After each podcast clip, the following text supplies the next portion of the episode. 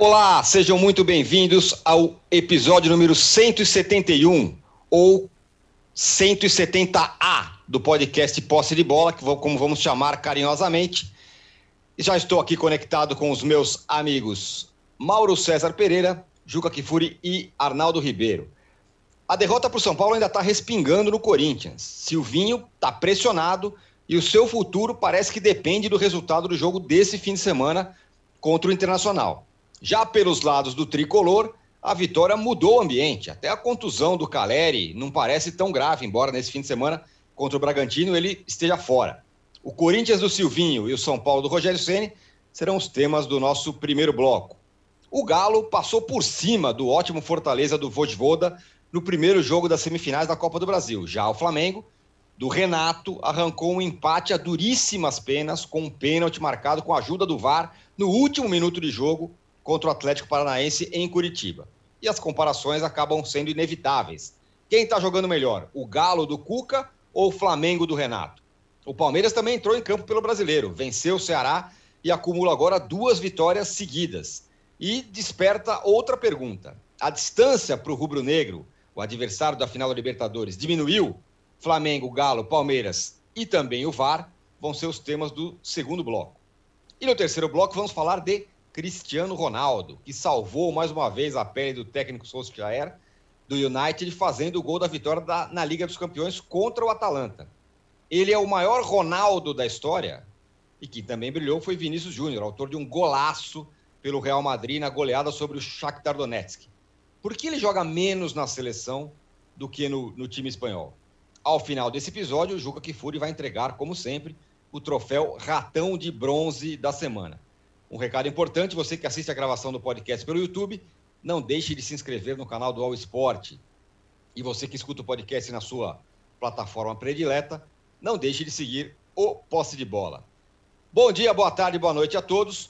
Juca, você postou é, nessa quinta-feira no seu blog que o Silvinho tá por um fio no Corinthians e que o Mano Menezes é o possível substituto.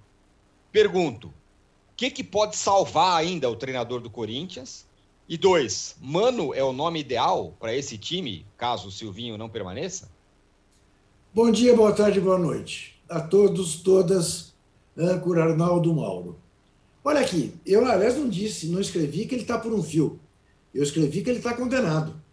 A informação, é que eu tenho, a informação que eu tenho é que domingo, independentemente do resultado contra o Inter, ele, depois do jogo, não será mais o treinador do Corinthians.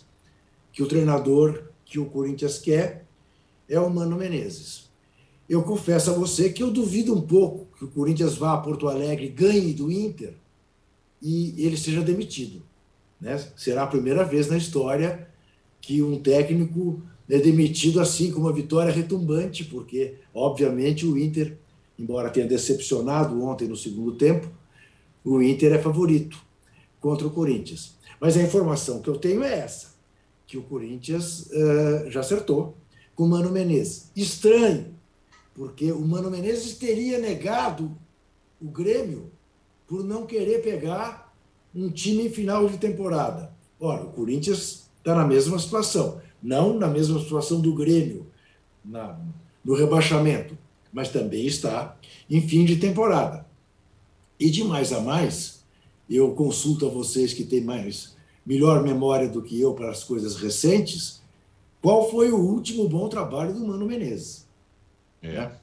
Ah, então, eu fico me perguntando, entre um candidato a um novo estilo de Mano Menezes e de Tite, porque o Silvinho é discípulo de ambos, ah, e eu, eu, Mano Menezes, já envelhecido, né, não sei se seria uma solução para o Corinthians. Mas a informação que me deram de fonte muito boa dentro do Corinthians é essa, que o Silvinho não será mais técnico do Corinthians na semana que vem.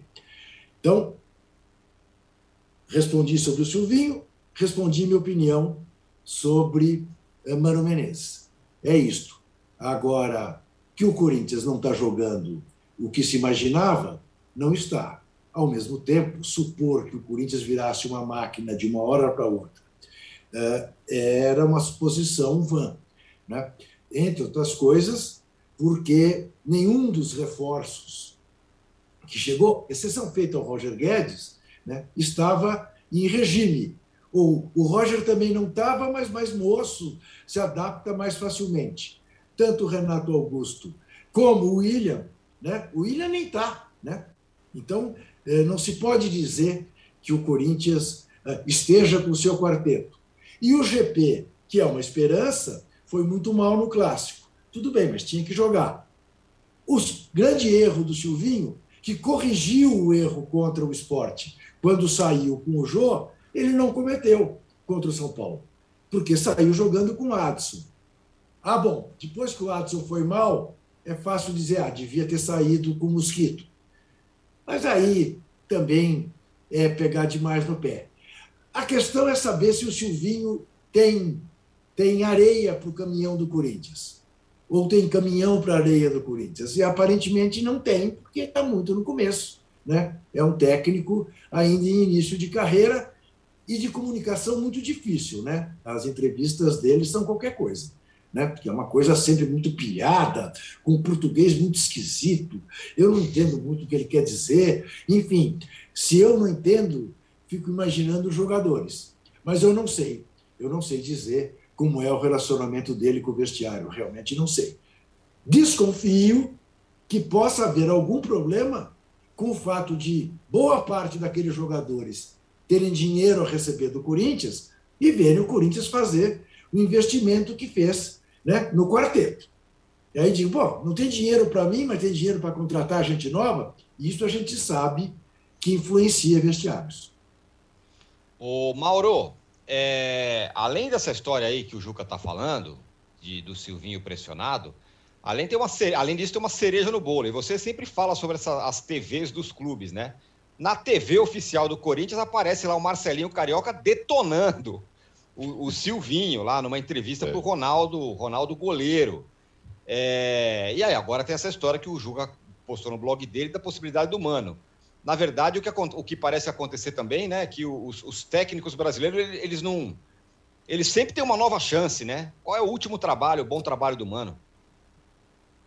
Bem, T V de clube não faz jornalismo, né? Faz, é, sei lá, assessoria, qualquer outra coisa voltada para a imagem do clube, imagem positiva, vender a agenda positiva, né? É, isso é muito claro. Talvez um dia nós tenhamos aí um clube em que o departamento de comunicação atue com tal, tal independência, né? É, e possa fazer algo diferente, mostrando o positivo e o negativo dentro de um clube de futebol. É pouco provável que isso aconteça.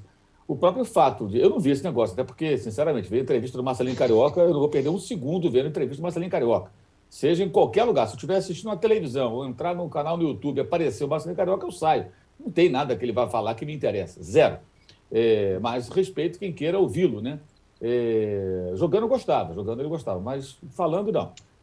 É, então, se você tem num cenário desse, dentro da T V do clube, estou indo pelo seu relato, um ex-ídolo, um ídolo do clube, né? Atacando o técnico na T V do clube, é sinal de que esse técnico não tem prestígio com ninguém. A coisa está bem feia para ele, né? Quer dizer, os caras, ao invés de proteger, ainda usam um fogo amigo, né? Se é que podemos chamar dessa maneira. E, de fato, concordo com o Ju, que eu acho, inclusive, uma das armadilhas nas quais o, o Silvinho cai, embora alguns colegas é, é, defendam arduamente, né, esse linguajar empolado, e eu considero um linguajar bobo, né? É, derivado, é um dialeto derivado do titês, né? É, o cara se comunica mal, gente. Você não fala para um nicho, você treina o Corinthians, você treina a seleção brasileira, você fala para milhões de pessoas, torcedores daquele time, daquele clube, ou não, mas que estão acompanhando o que você tem a dizer. É quando você usa um vocabulário um tanto quanto esdrúxulo, né, é, é, emitido a erudito, você não chega a lugar nenhum, porque você não se comunica, as pessoas não te entendem. Talvez alguém mais ingênuo fale, nossa, como ele fala bem, mas a maioria fala, pô, não entendi nada, que, que é isso? Piora mais a situação, né? Então, acho que essa é uma armadilha na qual ele, ele, ele caiu. Mas a principal não é essa, claro, a principal é o time. E o time não tem rendido, lembrando que os últimos jogos, além da derrota para o São Paulo, uma vitória sobre o Fluminense não jogando bem e uma derrota para o Sport, né? Na, naquela sequência positiva do time pernambucano. Também jogando mal, muito mal até. Então, o, o desempenho está abaixo. Ele não teve os quatro, mas teve três, né? Já melhora bem, né? Se tem o Juliano, tem o Renato Augusto, é, é, tem o Roger Guedes, melhora bastante. Então, é natural que o Silvinho seja questionado, é, vai ser demitido, não é outra história. Aí eu já não, não vou ficar aqui falando se deve mandar o técnico embora, isso é um problema do clube. Mas o trabalho dele deixa a desejar, de fato. Ele está há mais tempo. E na segunda-feira foi um confronto de um técnico, no caso o Ceni, que voltou quatro anos depois, aproximadamente, um pouco mais até, né, ao São Paulo, e estava no seu segundo jogo. E o Silvinho está desde o começo da temporada, pegou o campeonato no início, né? E você vê ali uma diferença. O São Paulo mais organizado, mais estruturado, mais bem preparado para o jogo.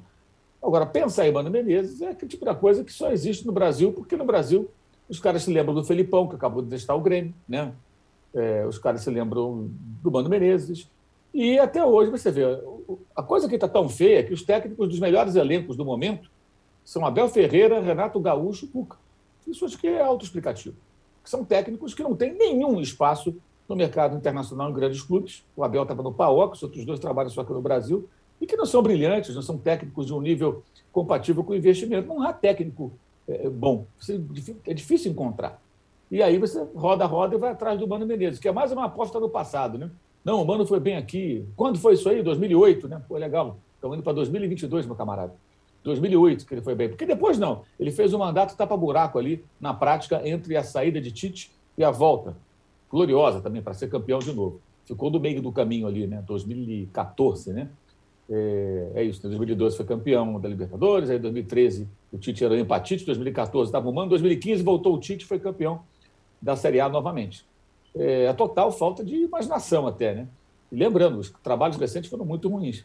O Bahia ele foi muito mal, é, não durou aí nessa última aventura no exterior, mas é, esperar o quê de uma direção que prometeu austeridade e tudo mais, depois saiu contratando jogadores caríssimos sem pensar, como se não houvesse amanhã, diria, diria um dos antigos, né? É nada surpreendente se isso acontecer. É, olha, a camisa do Mauro César é um sucesso absoluto aqui, camisa do Metallica, sucesso absoluto aqui no nosso chat. E também no nosso chat é o seguinte, para que você que está acompanhando ao vivo, você pode fazer, votar na nossa enquete, cuja pergunta é a seguinte: pressão sobre o técnico Silvinho no Corinthians, se justifica? Sim ou não?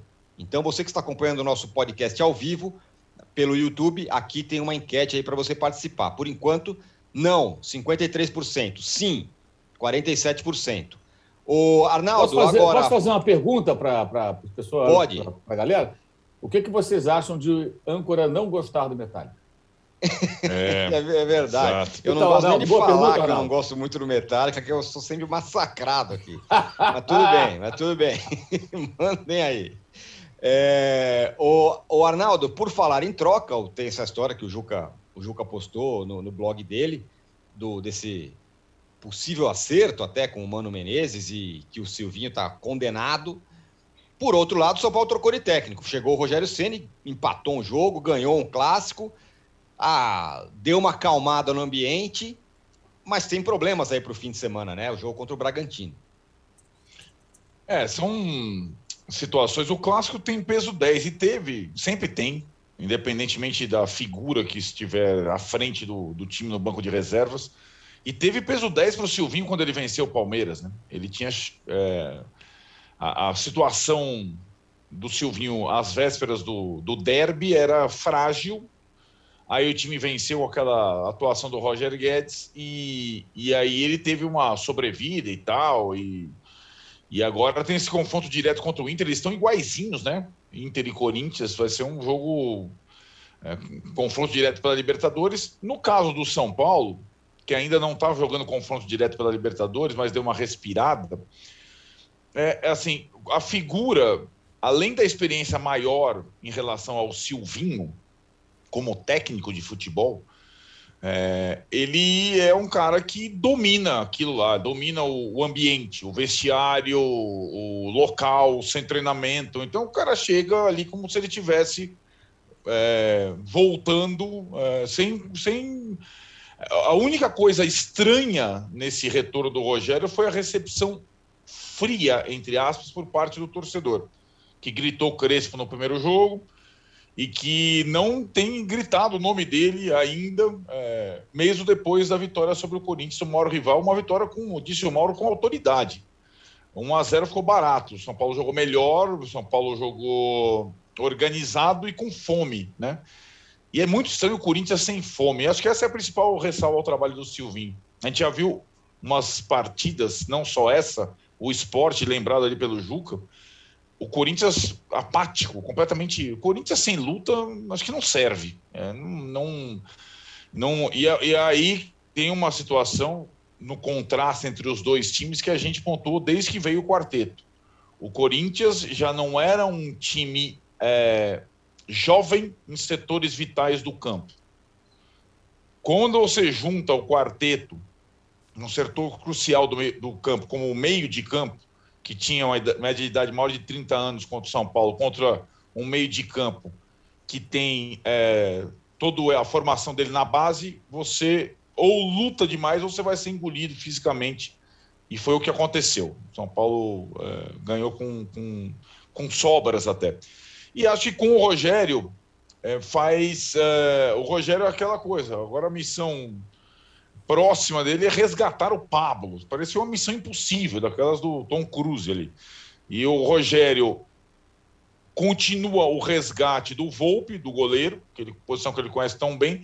Então ele vai ali aos poucos, resgate do Reinaldo, né, Tironi? Vai vendo quanto os caras... Em uma semana o Rogério vai meio que resgatando. Porque Orejuela. Ele tem o... Res... Quem mais? Orejuela. Orejuela, esse ainda não dá para resgatar, não, nem com... nem... esse não tem condição. Mas já tá, de qualquer forma, jogou sua segunda partida consecutiva, que é um... E acho que o Rogério ele tem estofo, é, porque ele é, ele é, de novo, ele... as atenções são todas voltadas nele, e os jogadores ali ficam em segundo plano, é, coisa que não estava acontecendo, não acontecia com o Crespo na parte final. E acho que o Rogério, além de tudo, além de ter sido o goleiro artilheiro, um dos maiores jogadores da história do São Paulo, todo recordista e tudo mais, de ter começado a carreira dele como técnico no São Paulo e ter saído de uma forma estranha, ele é um bom técnico. Essa é a situação.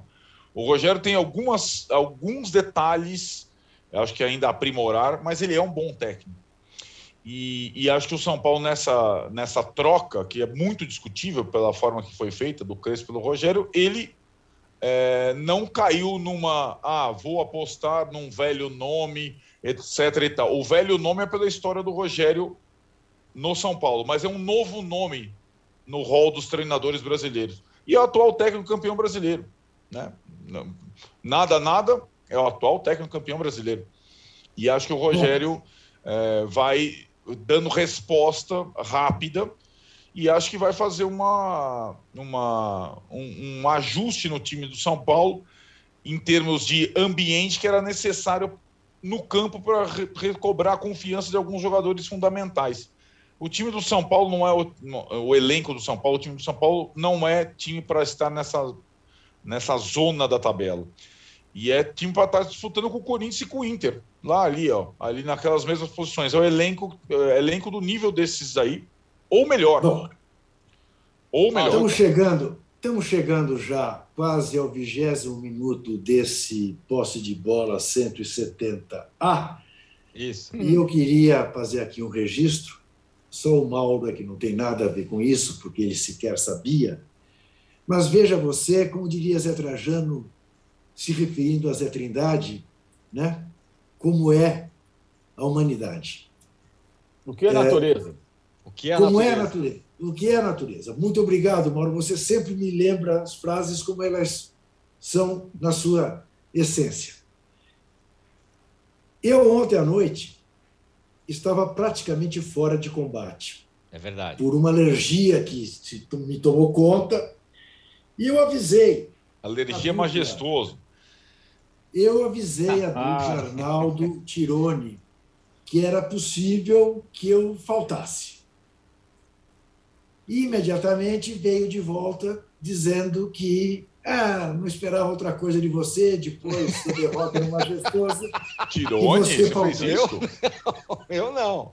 Não esperava ah. outra coisa. O Mauro é testemunha. Aliás, fez uma chamada que virou, viralizou e virou, virou uma coisa assim importante ah, na história do posse de bola. Depois exato. De um Flamengo, foi quanto? Cinco? Aquele foi o quatro, foi, cinco foi o outro aquele ano. Foi o quatro? Aquele foi o quatro. Aquele foi do outro ano. Mas fica tranquilo, eu já passou. Fujo, eu não fujo da raia, não há hipótese de eu fugir da raia. Eu quero apenas registrar porque é, bastidores, eu sei que o internauta gosta de saber, que nenhum dos dois teve a grandeza de fazer justiça a esse corintiano que, enfermo, entendeu? Está presente e disposto a ouvir o que for. Até essa barbaridade do Arnaldo dizer que o São Paulo tem que estar ali com o Corinthians. Para estar ali com o Corinthians, o São Paulo, primeiro, precisa ser bicampeão mundial de futebol. Coisa que até hoje é, não foi. Certo. Toque mal.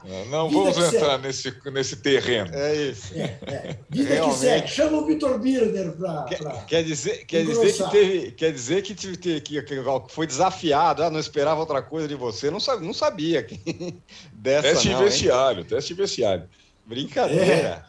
É. Ele disse isso. Ele disse isso, viu, Âncora? É. Não é? Que ah, claro. Era um programa tão especial, mas a gente sabe que tudo bem, para justificar. Que absurdo. Muito bem. Ó, senhores, com o Juca, mesmo ah, no sacrifício, nos pedindo likes, vamos chegar aqui a cinco mil likes hoje, nós fechamos o primeiro bloco do episódio cento e setenta e um ou cento e setenta A, né, Juca? Do podcast. cento e setenta A.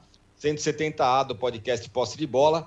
A gente vai voltar em um minuto para falar dos jogos da semifinal da Copa do Brasil. Galo atropelou, Flamengo suou ali para empatar com o Atlético Paranaense e também do Palmeiras, que venceu a sua segunda seguida.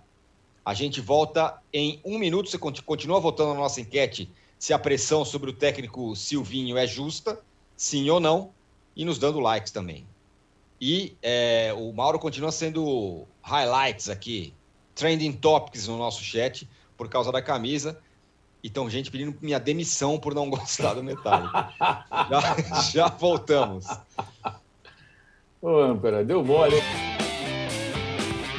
Tem um passado, mas em algum momento da história esse passado se perdeu. Mas um teste como esse, ele não, não abre uma clareira na mata, ele abre uma avenida. Quatro exames de D N A. Eu acho que a galera não acredita muito nisso não, tá? Eu não tava muito... Eu falei, gente, será que o exame vai mostrar de onde eu sou? Uma busca.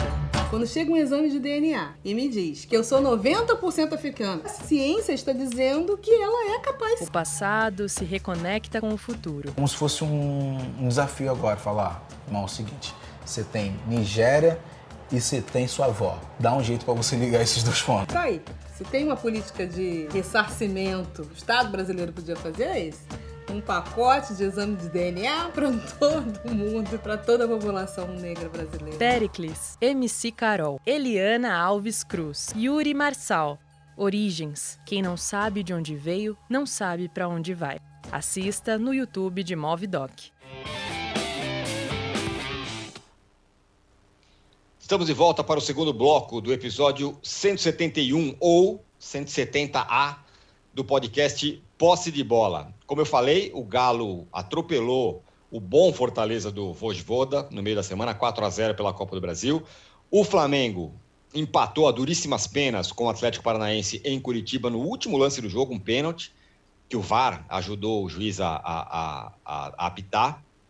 Então, Juca, a pergunta inevitável é: quem é, está jogando mais? Eu sempre digo aqui, para mim o Flamengo é mais time do que o Galo. Tem mais jogador, tem mais coisa e tal.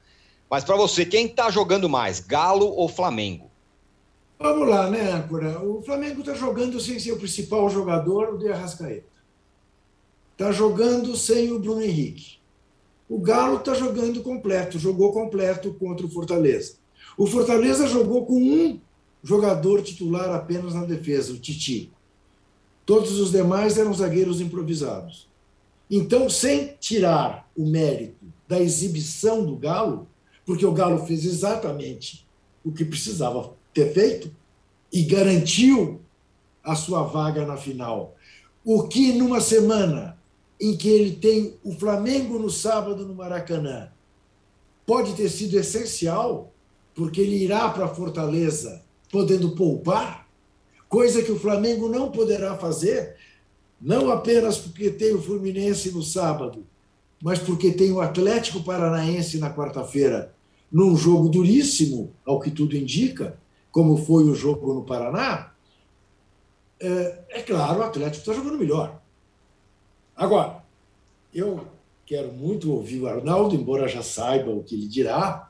Ele dirá que não foi pênalti, né? Que o Fasson não fez pênalti no Rodrigo Caio.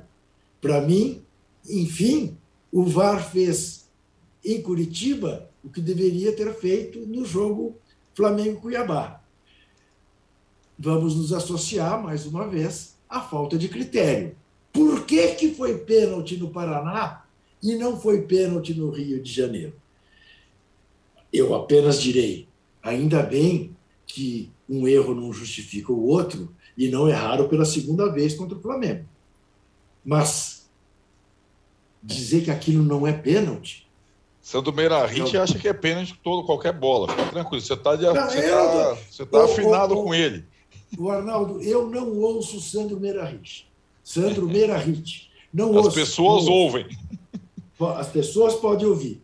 É, Para mim, tapa na cara dentro da área é pênalti. Eu também achei que foi pênalti. É, concordo com você.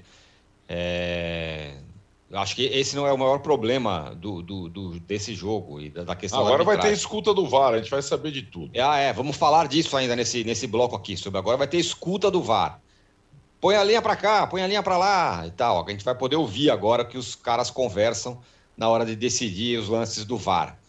Agora, ô Mauro, essa queda, vamos dizer assim, vai a queda de produção do Flamengo. Vai um empate contra o Cuiabá e um empate contra o Atlético Paranaense. Dois jogos duros. Você acha que ela tem mais a ver com o Renato ou com os desfalques do, do, do, do Flamengo que o Juca acabou de, de, de ressaltar?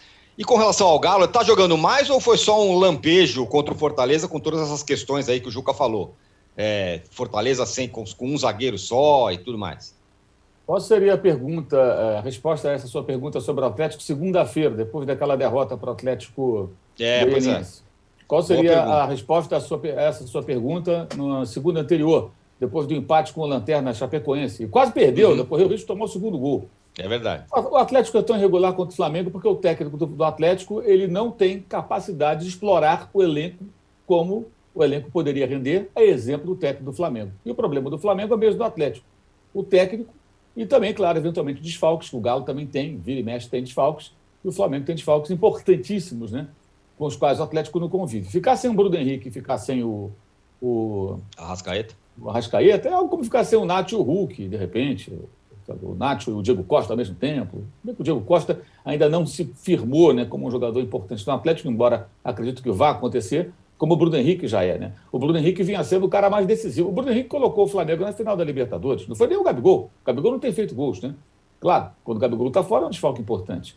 É, mas o Bruno Henrique vinha na fase melhor. Mas o Flamengo depende demais do individual, como o Atlético muitas vezes depende. E, repare a coinciden- as coincidências entre os dois. Tirando essa rodada agora, os dez últimos jogos... Tirando, não pode contar a Copa do Brasil, que eu vou falar de brasileiro. Dos dez últimos jogos, os dois fizeram o mesmo número de pontos. Os dez últimos jogos. Igualzinho, campanha. Uma derrota, quatro empates, cinco vitórias. Igualzinho, não andou. Pega as duas, dez últimas partidas de cada um no campeonato. Não as dez últimas rodadas, porque tem, tem jogo faltando numa rodada, não. Pega os dez últimos jogos do Galo e do Flamengo. É igualzinho a campanha. Altos e baixos. Empata com o Fluminense, empata com o São Paulo, empata com a Chapecoense, empata com o Bragantino, perde para o Atlético Goianiense. Esse é o, é o Atlético. Flamengo, empata com o Bragantino, perde para o Grêmio, empata com o América Mineiro, é, e por aí vai, né? Esse é o Flamengo, empata com o Cuiabá.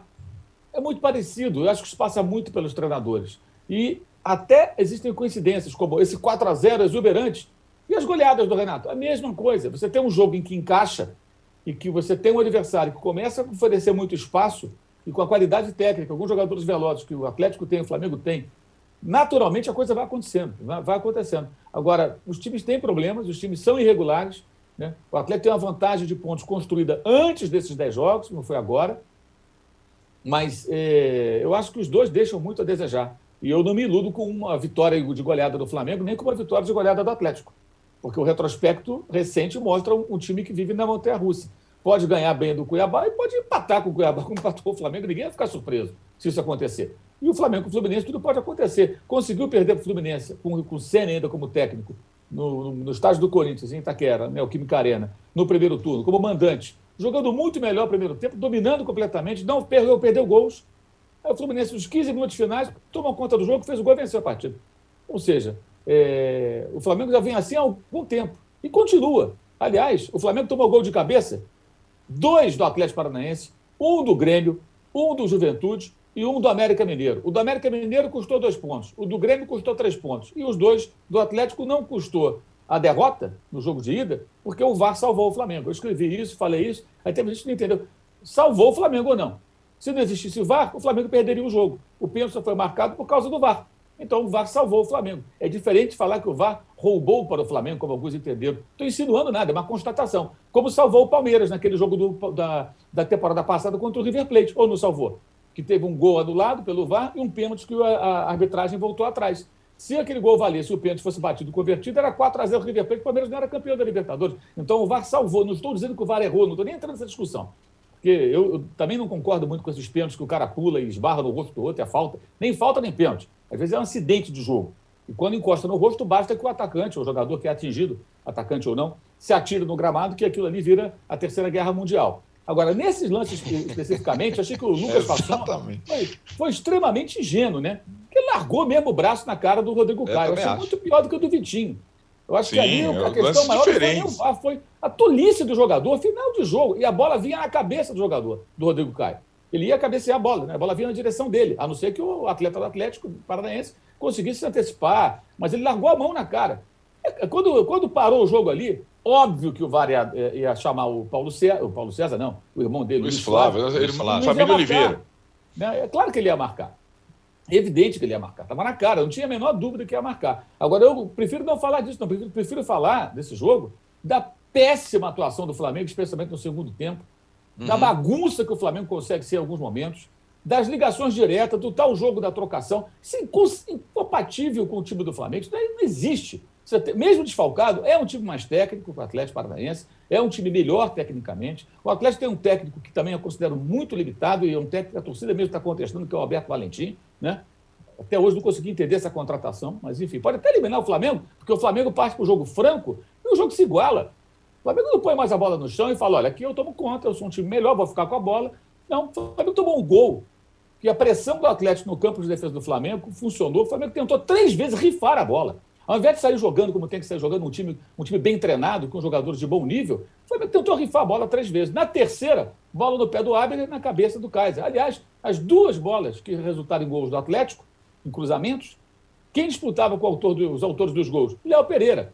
Léo Pereira não era recuperado pelo Renato Portaluppi há poucas semanas? Eu, até ontem eu coloquei no Twitter, façam uma pesquisa. Léo Pereira, Renato Gaúcho, recuperado. Escrevam na busca do Twitter, tá? E vocês vão ver o resultado. Um festival de precipitações. Não, o Renato recuperou o Léo Pereira, porque ele jogou uma partida ou outra contra o Rosita Sofia, aí, Futebol Clube, um timeco qualquer, e, e, e, e fez uma boa partida. Naquelas que o Flamengo não é nem incomodado, A B C, sei lá quem. Ah, fala sério. Recuperado o quê?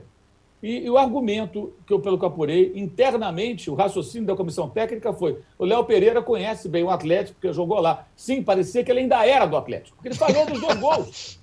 Né? Falhou dos Ô, dois gols. Mauro, cara, é, alguém, alguém postou é, no Twitter, e foi, achei bem interessante, fazendo uma comparação com essa marcação do Léo Pereira e a marcação do Grêmio naquele jogo que, do, do, do Jorge Jesus, que ganhou do que o Flamengo ganhou de cinco a zero do Grêmio, do Renato. Sim. Que teve até um português lá que fez sim, uma sim. análise e tal da marcação. Tem a ver?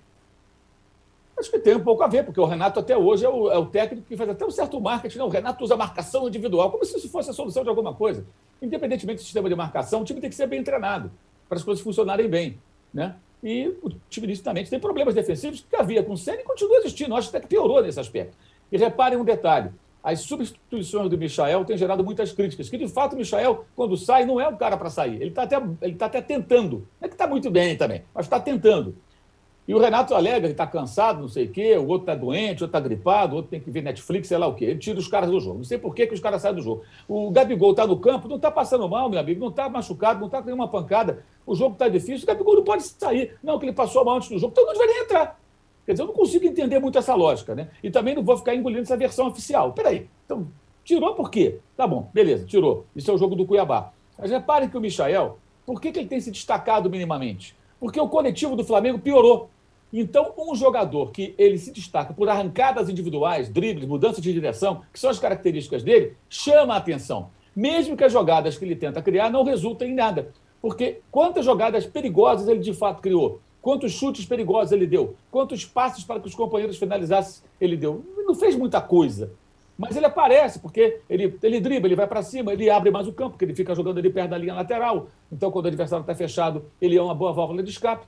Mas é o individual dele. Antes do Renato, o que, que vinha chamando a atenção do Michael? Algumas boas jogadas, ele foi destaque até no Campeonato Carioca, quando ele começou a sua retomada, né? Vinha fazendo bons jogos. E no Fla-Flu, que ele também foi tirado, o Ceni foi criticado, porque ele estava jogando bem, não só ofensivamente, mas participando muito do jogo, recuperando bola, desarmando. Ele melhorou muito nisso esse ano, desde o começo da temporada, dois mil e vinte e um. E agora ele, já, ele sai, isso chama negativamente a atenção. Por quê? Porque um time que coletivamente cai de produção, você começa a fazer brilhar quem tenta fazer alguma jogada individual, mesmo que ela não resulte em muita coisa. E é o caso do Michael. Então ele começa a parecer o craque do time, entre aspas, porque ele está sempre tentando um drible, ele consegue passar por dois ou três, a jogada não dá em nada, vai para a lateral, escanteio e tal, mas ele está ali tentando abrir a fórceps, a defesa adversária. Porque coletivamente o Flamengo não está conseguindo fazer isso. Agora, quando tem aquele, aquela, entre aspas, recaída, Jorge Jesus, né? Quando reativa alguns movimentos ali e tal, e está mais completo, aí é uma beleza, é uma beleza. Mas até agora o legado do Renato é muito pouco, é mais um legado negativo. E esse jogo de quarta-feira foi um horror. E o Atlético também não jogou bem não, hein? O Atlético não fez um bom jogo. Já vimos o Atlético jogar partidas melhores em outros momentos do que esse jogo, especialmente o primeiro tempo, que foi um horror. Foi muito fraco. O jogo foi ruim. Foi um jogo animado, ali com gols e tudo, mas tecnicamente foi um jogo fraco, de muita ligação direta, de dois times que ficavam na base do lançamento, o Atlético especialmente. Eu não gostei nem um pouco e eu acho que esse jogo é um retrato da, do, do, do, do fraco nível técnico dos treinadores brasileiros. O, o Arnaldo, é... se você comparar o Renato, a trajetória do Renato e do Cuca, é, cada um no seu time, a trajetória do Cuca, ela parece mais linear. No começo teve aquelas questões com, com o Hulk e tudo mais, tal. Depois o time entrou num, num nível ali e tal, de jogo e tal, e aí a torcida é, pouco contestou o Cuca até aqui. O Renato foi diferente, o cara substitui o Ceni, começa a passar o trator em todo mundo, a torcida enlouquece com ele. O time vai caindo de produção e ele começa a ser contestado. São situações diferentes. Você tem dito, dito para todo mundo que, na sua opinião, é, o trabalho do Cuca é melhor do que o do Renato. O, o, o Galo hoje é um time, um time, uma equipe melhor que a, que a do Flamengo. Vamos lá, por partes. Eu acho, sempre achei o Cuca mais treinador que o Renato. Não é comparar o trabalho atual. É comparar a trajetória como treinador. O Renato tem um grande trabalho na vida, no Grêmio. Ponto. O Cuca tem vários bons trabalhos.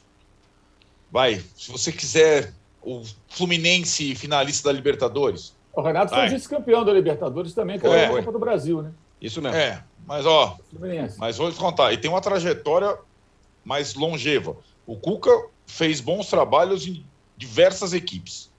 E acho o trabalho dele no Atlético bom.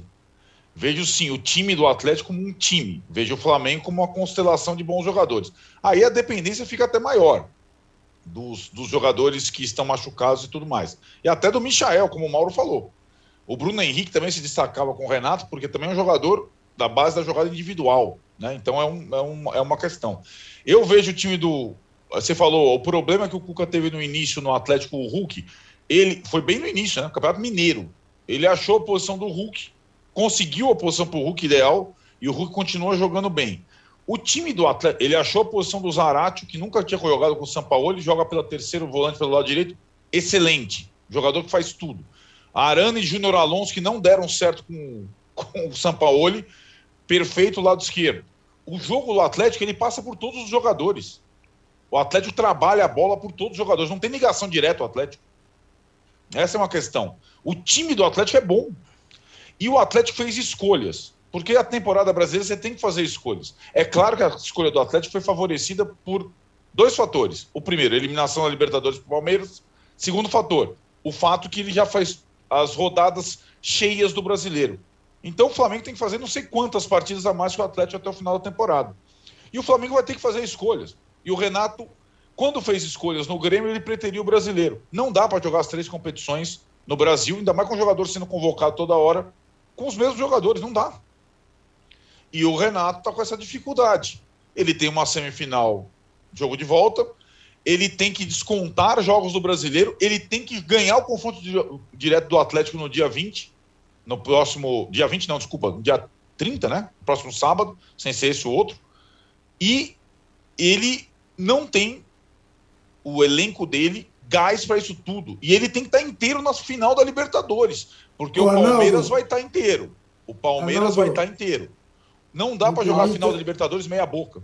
Não dá. Me permita, me permita uma parte. Você percebe o absurdo que você disse, embora seja a pura expressão da verdade, que um do, uma das qualidades, um dos fatores que beneficiaram o Atlético foi o fato de ter sido eliminado da Libertadores. Sim, mas é assim. Eu, eu, eu, pense não, é, isso. Não, é assim, mas, mas eu, só vou sali- eu só vou salientar Sim. que assim, parece sempre ser uma coisa brasileira, que o, o calendário brasileiro é o pior do mundo. É. Agora, em todos os lugares do mundo, os times fazem prioridades. Então, na, o Manchester City na Copa da Inglaterra, ele vai jogar com o time reserva e dane-se a Copa da Inglaterra. E a, dane-se, entre aspas. Até, então, assim, a Copa do Brasil, que dá muito dinheiro, etc e tal, e que é uma questão, para os times que já ganharam a Copa do Brasil, tal, ela não deveria ser prioridade. A Copa não é prioridade em nenhum lugar do mundo. Vamos dizer que, assim, que para o Brasil a Champions League seja a Libertadores, o Campeonato Nacional seja a Liga Nacional e a Copa do Brasil seja a Copa de cada país. Ninguém joga os três torneios no mundo com o mesmo time. Não dá para fazer isso. Ainda mais quando esses torneios se afunilam. E o Flamengo tem que fazer escolhas. Senão ele vai chegar na Libertadores no Uruguai morto, quebrado, destruído. Talvez o confronto direto contra o Atlético obrigue o Flamengo a fazer uma escolha. Se mas o Atlético então, não mas perder... Arnaldo, é. Mas, Arnaldo, o Atlético não fez uma escolha. O não, Atlético então... jogou os, os três campeonatos com tudo que ele tinha. Sim, mas foi eliminado de um. E tem uma questão sutil, não sei se vocês estão percebendo. Como o Atlético está jogando no Mineirão, com quem está jogando e como o Atlético está jogando fora de casa. Já repararam? Sim, sim, claro. Fora de casa claro. Não vai um, não vai outro, é, força o cartão aqui, força o cartão ali, etc e tal. No Mineirão, nós vamos ganhar todos os jogos.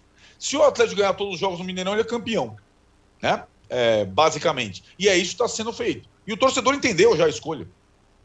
E, o que, e vou combinar. Arnaldo, você na sua análise está ignorando uma coisa muito importante. O Atlético foi eliminado da Libertadores jogando nada contra o Palmeiras em dois jogos. Então, mas, então, o, o, mas assim... O... A campanha do Atlético na temporada não. não pode descartar o seguinte. O Atlético jogou contra o Palmeiras retrancado, que abriu mão Ué? de atacar. O Atlético não chutou uma bola no gol no Allianz Parque e tomou um gol de empate e não fez mais nada. Isso também está no pacote do senhor Cuca. O Atlético foi eu, eu, eu eliminado discordo. da maior competição do continente. Eu discordo. Então, se você analisa eu... só a parte boa do Atlético... Não, ué, você, você só analisa a parte ruim do Atlético. Eu estou analisando eu analiso as duas, duas partes. Porque a parte, a, a, a, a parte boa é liderança do campeonato, mas a parte ruim está sendo ignorada. Não, eu, o que Flamengo eu estou dizendo é assim, que não, não existe um time absoluto. O Flamengo foi campeão brasileiro ano passado contestado. Não existe um time absoluto. É que você está recortando a parte boa e está ignorando... Ah, o calendário não. é bom para o Atlético, ele fez... Não, não, não fez uma escolha. Eu estou ele tentando. Foi despachado pelo Palmeiras, que jogou retrancado e não foi capaz Palme... de vencer. O Atlético não foi despachado pelo Palmeiras, ele foi eliminado pelo gol qualificado, foi do... foram dois empates. Não, foi despachado, não está mais na competição, bye bye, tchau. Mas tudo bem, tá beleza.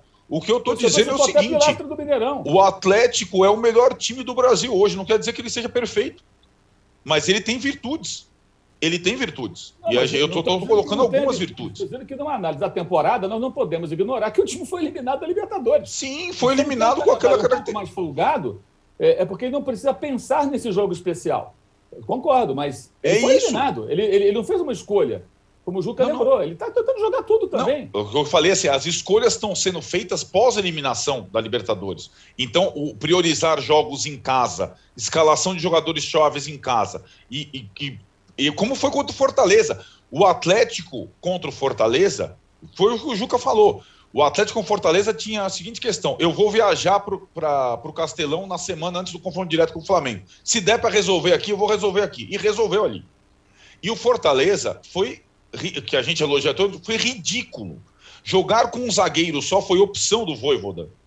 Não foi, não foram circunstância. Tinham dois zagueiros no banco. O Fortaleza foi ridículo contra o Atlético. Foi, foi mal escalado, mal armado e foi uma presa fácil. Então, assim, e, e, assim, e elogiando, é um adversário que tinha vencido o Atlético no Mineirão no início do Brasileiro, né? Aliás, o único adversário que venceu o Atlético no Mineirão no Brasileiro. É. O, jogo foi quatro a zero, o jogo foi quatro a zero, mas era para ter sido sete a zero. Foi ridícula a atuação do Fortaleza. E frustrante, porque não tem esperança para o jogo de volta. E é como o Juca falou, se o Atlético quiser ir sem o Hulk, sem não sei o quê... Aliás, o Hulk e o Nacho estão pendurados. Vão jogar contra o Cuiabá, se tomar o cartão, não jogam contra o Flamengo na, na, na partida decisiva do Maracanã.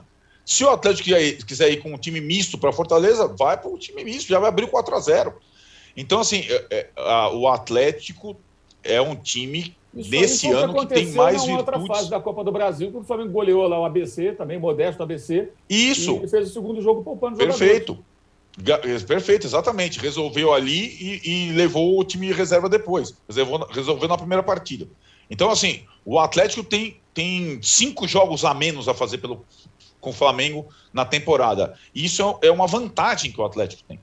E acho que o Atlético oscila pouco, oscila menos. É um time mais regular. E nós vamos ter que... É a próxima pergunta do Âncora, eu acho que eu já li o roteiro... Nós Isso. temos que mirar o terceiro time pensando na final da Libertadores. Porque o Palmeiras, que escolhe as boas atuações nos dedos, ele só está pensando num jogo, na temporada toda. Então está essa... confortável para ele. É essa pergunta que eu vou fazer para o Juca, sem antes falar daqui duas mensagens que chegaram aqui. Uma do Luiz Júlio falando, Arnaldo não consegue disfarçar a raiva do Flamengo, tá? E o Diogo Maris fala que o Arnaldo está torcendo muito para o Galo. Veremos na final, é, viu? Beleza. É... Qual o final? O Ju... Não sei. O Atlético, ah. final da a Copa final do Brasil, que... talvez. Final da Copa, do, Copa Brasil. do Brasil, provavelmente. Mas tem a final da Libertadores, Juca. E aí? A, a minha pergunta para você é a seguinte. Há uma semana atrás, ou duas, a gente falava, ah, o Flamengo, o Palmeiras vai lá como franco favorito para encarar o, o Flamengo. O Flamengo jogando muito mais. Agora, o Flamengo favorito, tem essas Flamengo. Questões. É, com o Flamengo favorito. Agora tem essas questões, o Flamengo, como bem disse o Mauro, é, num dia que as individualidades não resolvem, e com os desfalques, não sei o quê, o time não anda, é, coletivamente falando, e o Palmeiras ganhou duas aí.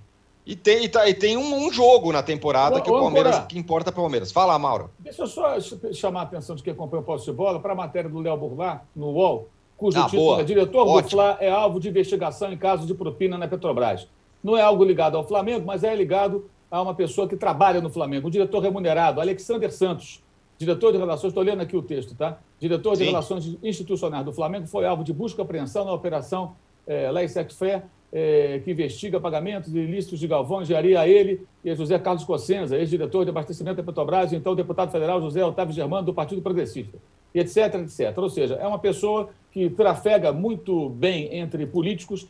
É, se você procurar as fotos da época que o Flamengo, por exemplo, fechou o patrocínio do B R B, lá estava ele ao lado é, é, do governador de Brasília, do presidente do banco, é, ele também junto com o presidente da República lá em Brasília, quando o Flamengo jogou lá no ano passado, e por aí vai. Então é um cara que transita nesse métier todo e tudo mais, ele é um diretor remunerado do Flamengo e muita gente do clube questiona o porquê dessa pessoa envolvida nessa situação, que não tem a ver com o clube, mas ele está no clube, por que que ele continua, por que que ele trabalha para o clube, por que que ele está dentro do clube. E até agora a gestão do senhor Rodolfo Landim, vinte e quatro horas depois aproximadamente de essa, essa notícia é, é, ser publicada aí pelo U O L e por outros portais, é, não se manifestou. Eu não vi nenhuma manifestação até agora da diretoria do Flamengo. A diretoria que, certa vez, publicou lá que não se envolve em política e tudo, e tem um funcionário, que é um diretor, que transita à vontade entre os políticos e publica muitas fotos em redes sociais com políticos de toda a ordem, né?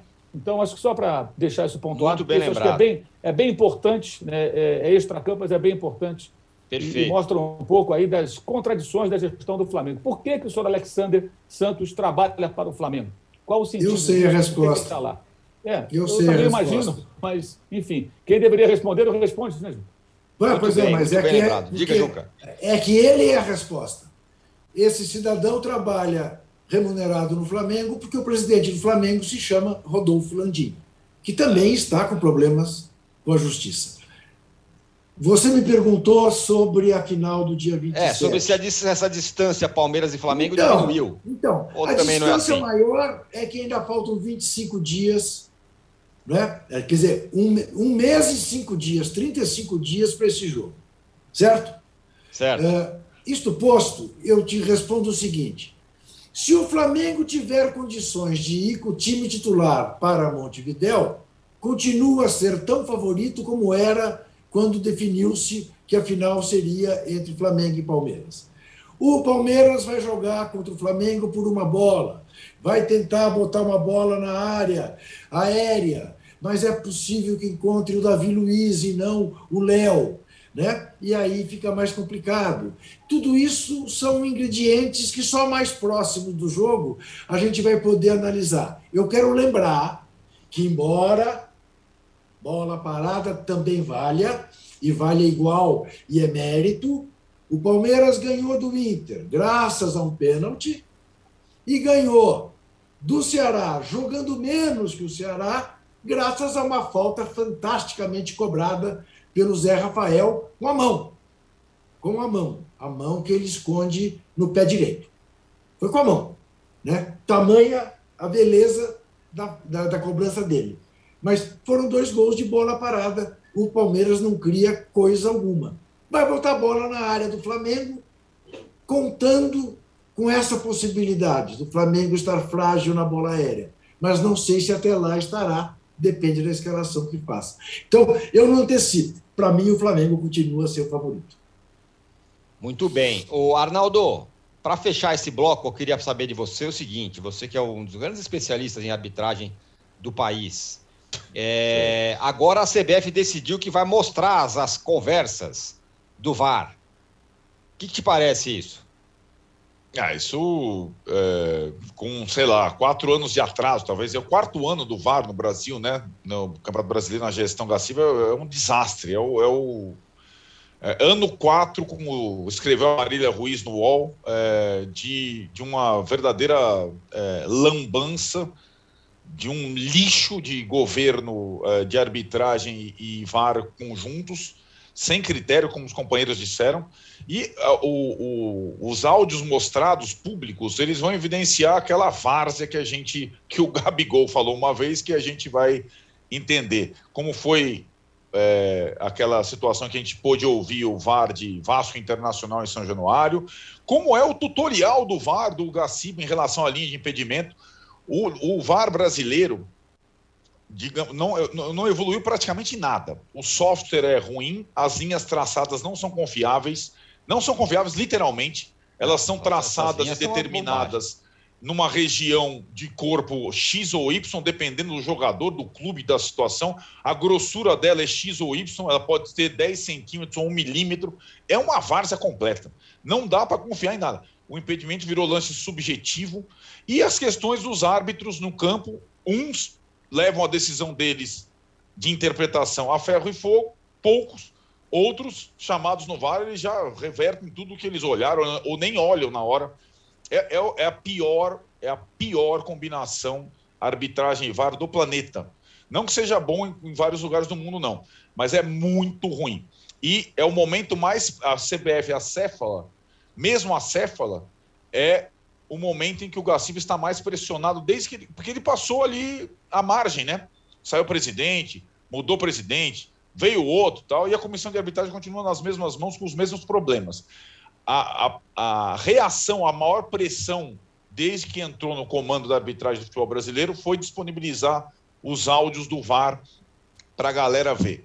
Isso não resolve o problema, ele só vai explicitar o quão várzea é o sistema de arbitragem no Brasil.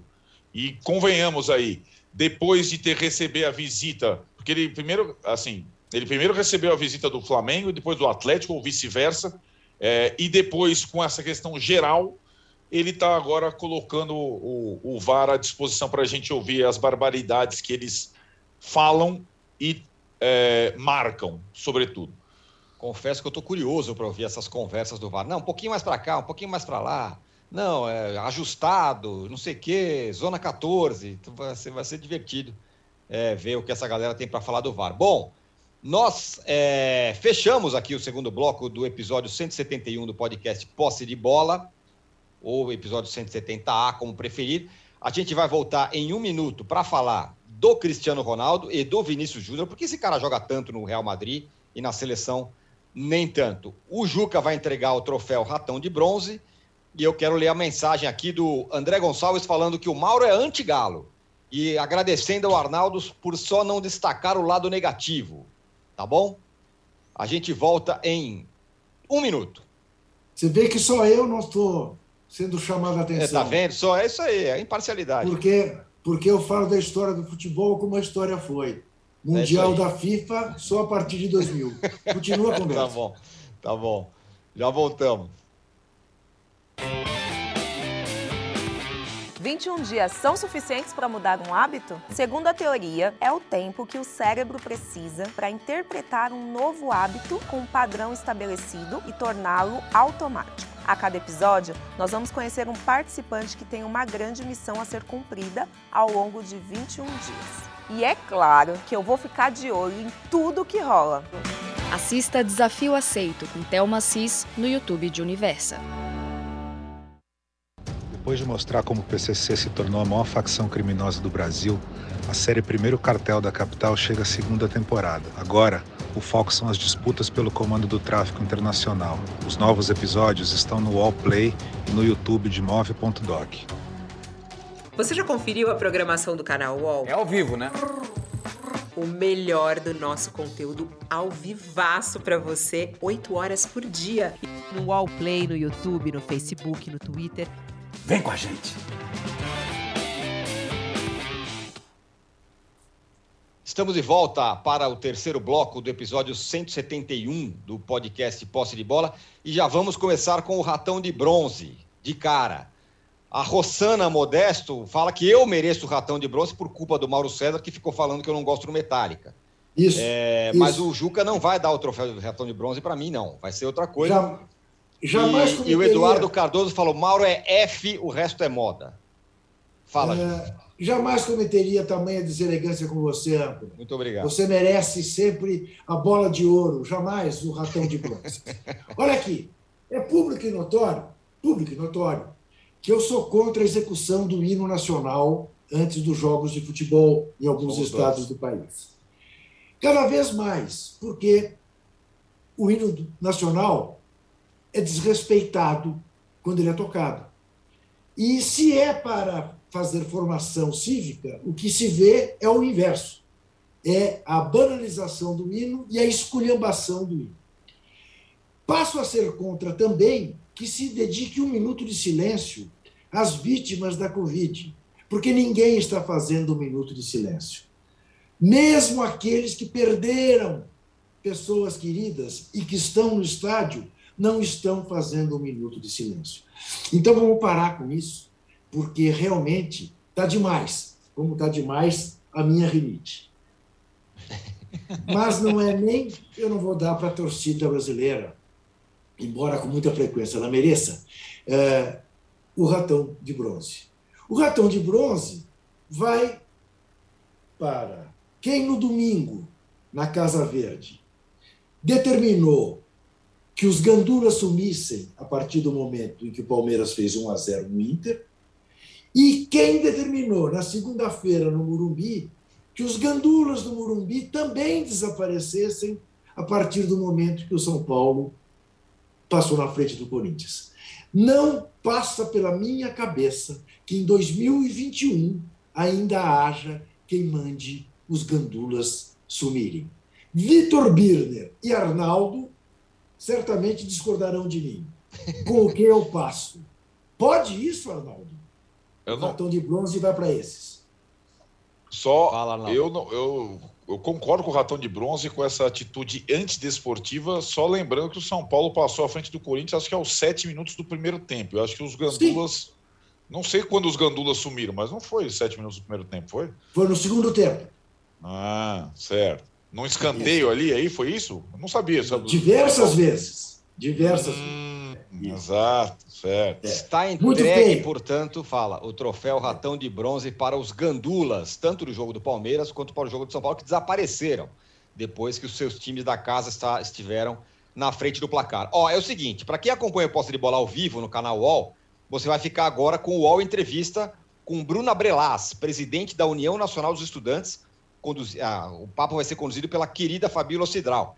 A gente Grande segue aqui... Bruna Belas! Isso mesmo. Com quem me solidarizo aqui publicamente. Boa!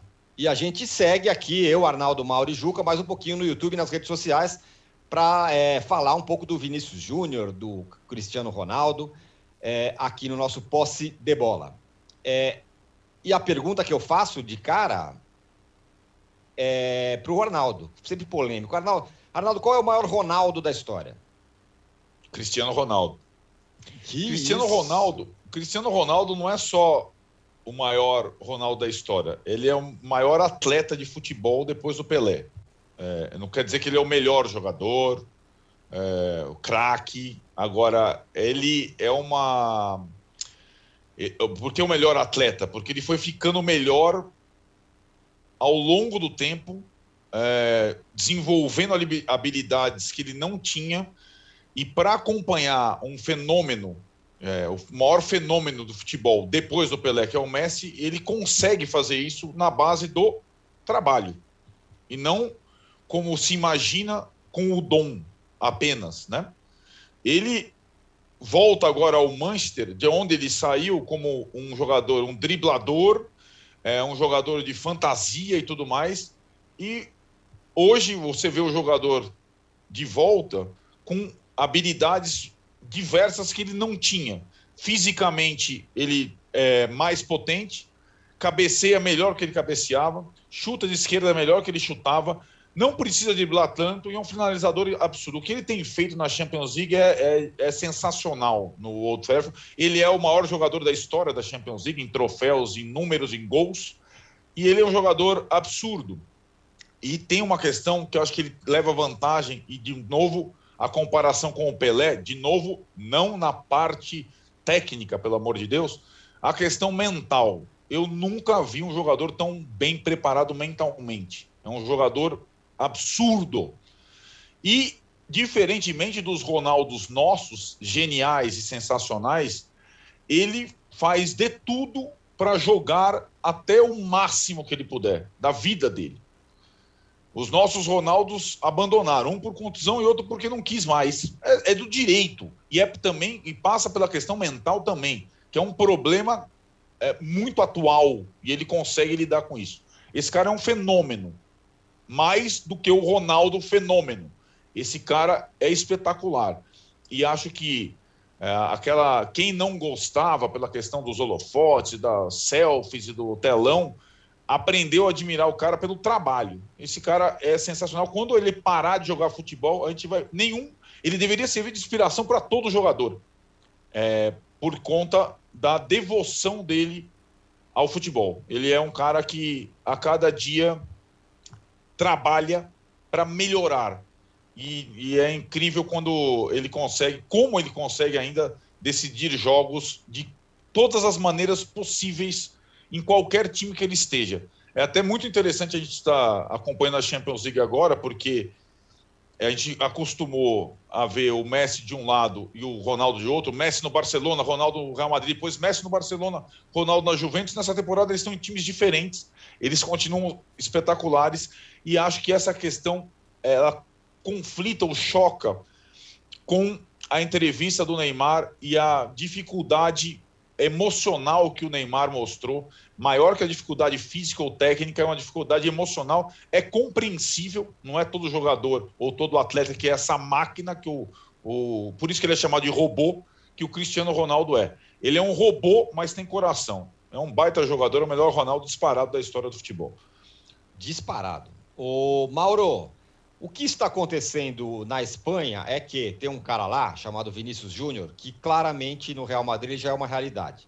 Ele virou a sensação desse time, fez um puta de um golaço no, no meio da semana na, na Liga dos Campeões. A torcida do Real Madrid, os jornais estão enlouquecidos com esse moleque, é... que até é convocado para a seleção, mas na seleção é incrível, né? Ele, ele não é nem perto do que ele, do que ele tem feito é, no, no Real Madrid, o Vinícius Júnior. o técnico da seleção escala o Vinícius Júnior de auxiliar do lateral esquerdo, né? É, não consegue aproveitá-lo. Aliás, não é coincidência. O Vinícius Júnior joga menos na seleção do que joga no seu clube, o Gabriel Jesus, o Roberto Firmino, né? Curioso isso, né? E todos, todos esses jogadores de ataque se jogam melhor nos seus times na Europa do que jogam na seleção. É, por que será, né? Eu acho que a explicação está muito na cara. É o Tite. É a maneira como o Tite utiliza os jogadores. Ele, ele, ele, ele não usa os jogadores dentro das suas características. Ele tenta encaixar os jogadores naquilo que ele define como uma forma, né? O time tem que jogar daquela forma, daquela maneira. Quem se encaixa, se encaixa. Quem não se encaixa, não serve. Sempre gosto de lembrar que em dois mil e dezessete, antes da Copa do Mundo, meses antes da Copa do Mundo, dezessete para dezoito, o Luan, que hoje o pessoal critica, e ele merece as críticas, né, pelo desempenho técnico, Luan do Corinthians, ele era do Grêmio, era o craque da Libertadores, ele não era lembrado para uma lista de vinte e três jogadores.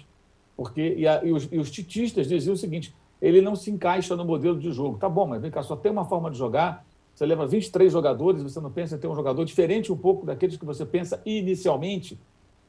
Não, não serve. Para mim não serve e tal. Mais ou menos era essa a mensagem, que ele não convocava. O cara estava jogando em alto nível, foi decisivo numa Libertadores, porque ele foi campeão, mas não servia.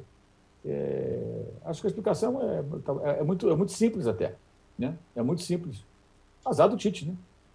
É. O cara joga no Real Madrid, consegue ser importante no Real Madrid, não serve para o time dele. Ok. Muito bem. Senhores, então isso é isso, hein? Encerramos aqui o episódio cento e setenta e um do podcast Posse de Bola. Claramente, é, o grande hit do nosso chat foi a camisa do Mauro e as críticas que ele fez a mim por, com relação ao Metallica. Muito e o obrigado, Juca na Mauro. Raça, jogando no sacrifício. Juca jogando no sacrifício, excelente, como sempre. Uma demonstração para os jogadores muito... do Corinthians. Isso. Arnaldo, muito obrigado. Obrigado, Fernando. Obrigado, Paulo. Ó, o Juca com o escudo ao contrário do Corinthians. A gente volta na segunda-feira. Última mensagem aqui do Diogo Mariz. Gabigol, Firmino e Gabriel Jesus... tem que ser o Jorge Henrique do Tite na seleção. É boa, boa é um comparação. Boa comparação. Obrigado, rapaziada. Valeu. Até mais. Você pode ouvir este e outros podcasts do U O L em u o l ponto com ponto b r barra podcasts. Posse de Bola tem pauta e edição de Arnaldo Ribeiro e Eduardo Tironi, produção de Rubens Lisboa, edição de áudio de João Pedro Pinheiro e coordenação de Juliana Carpanês.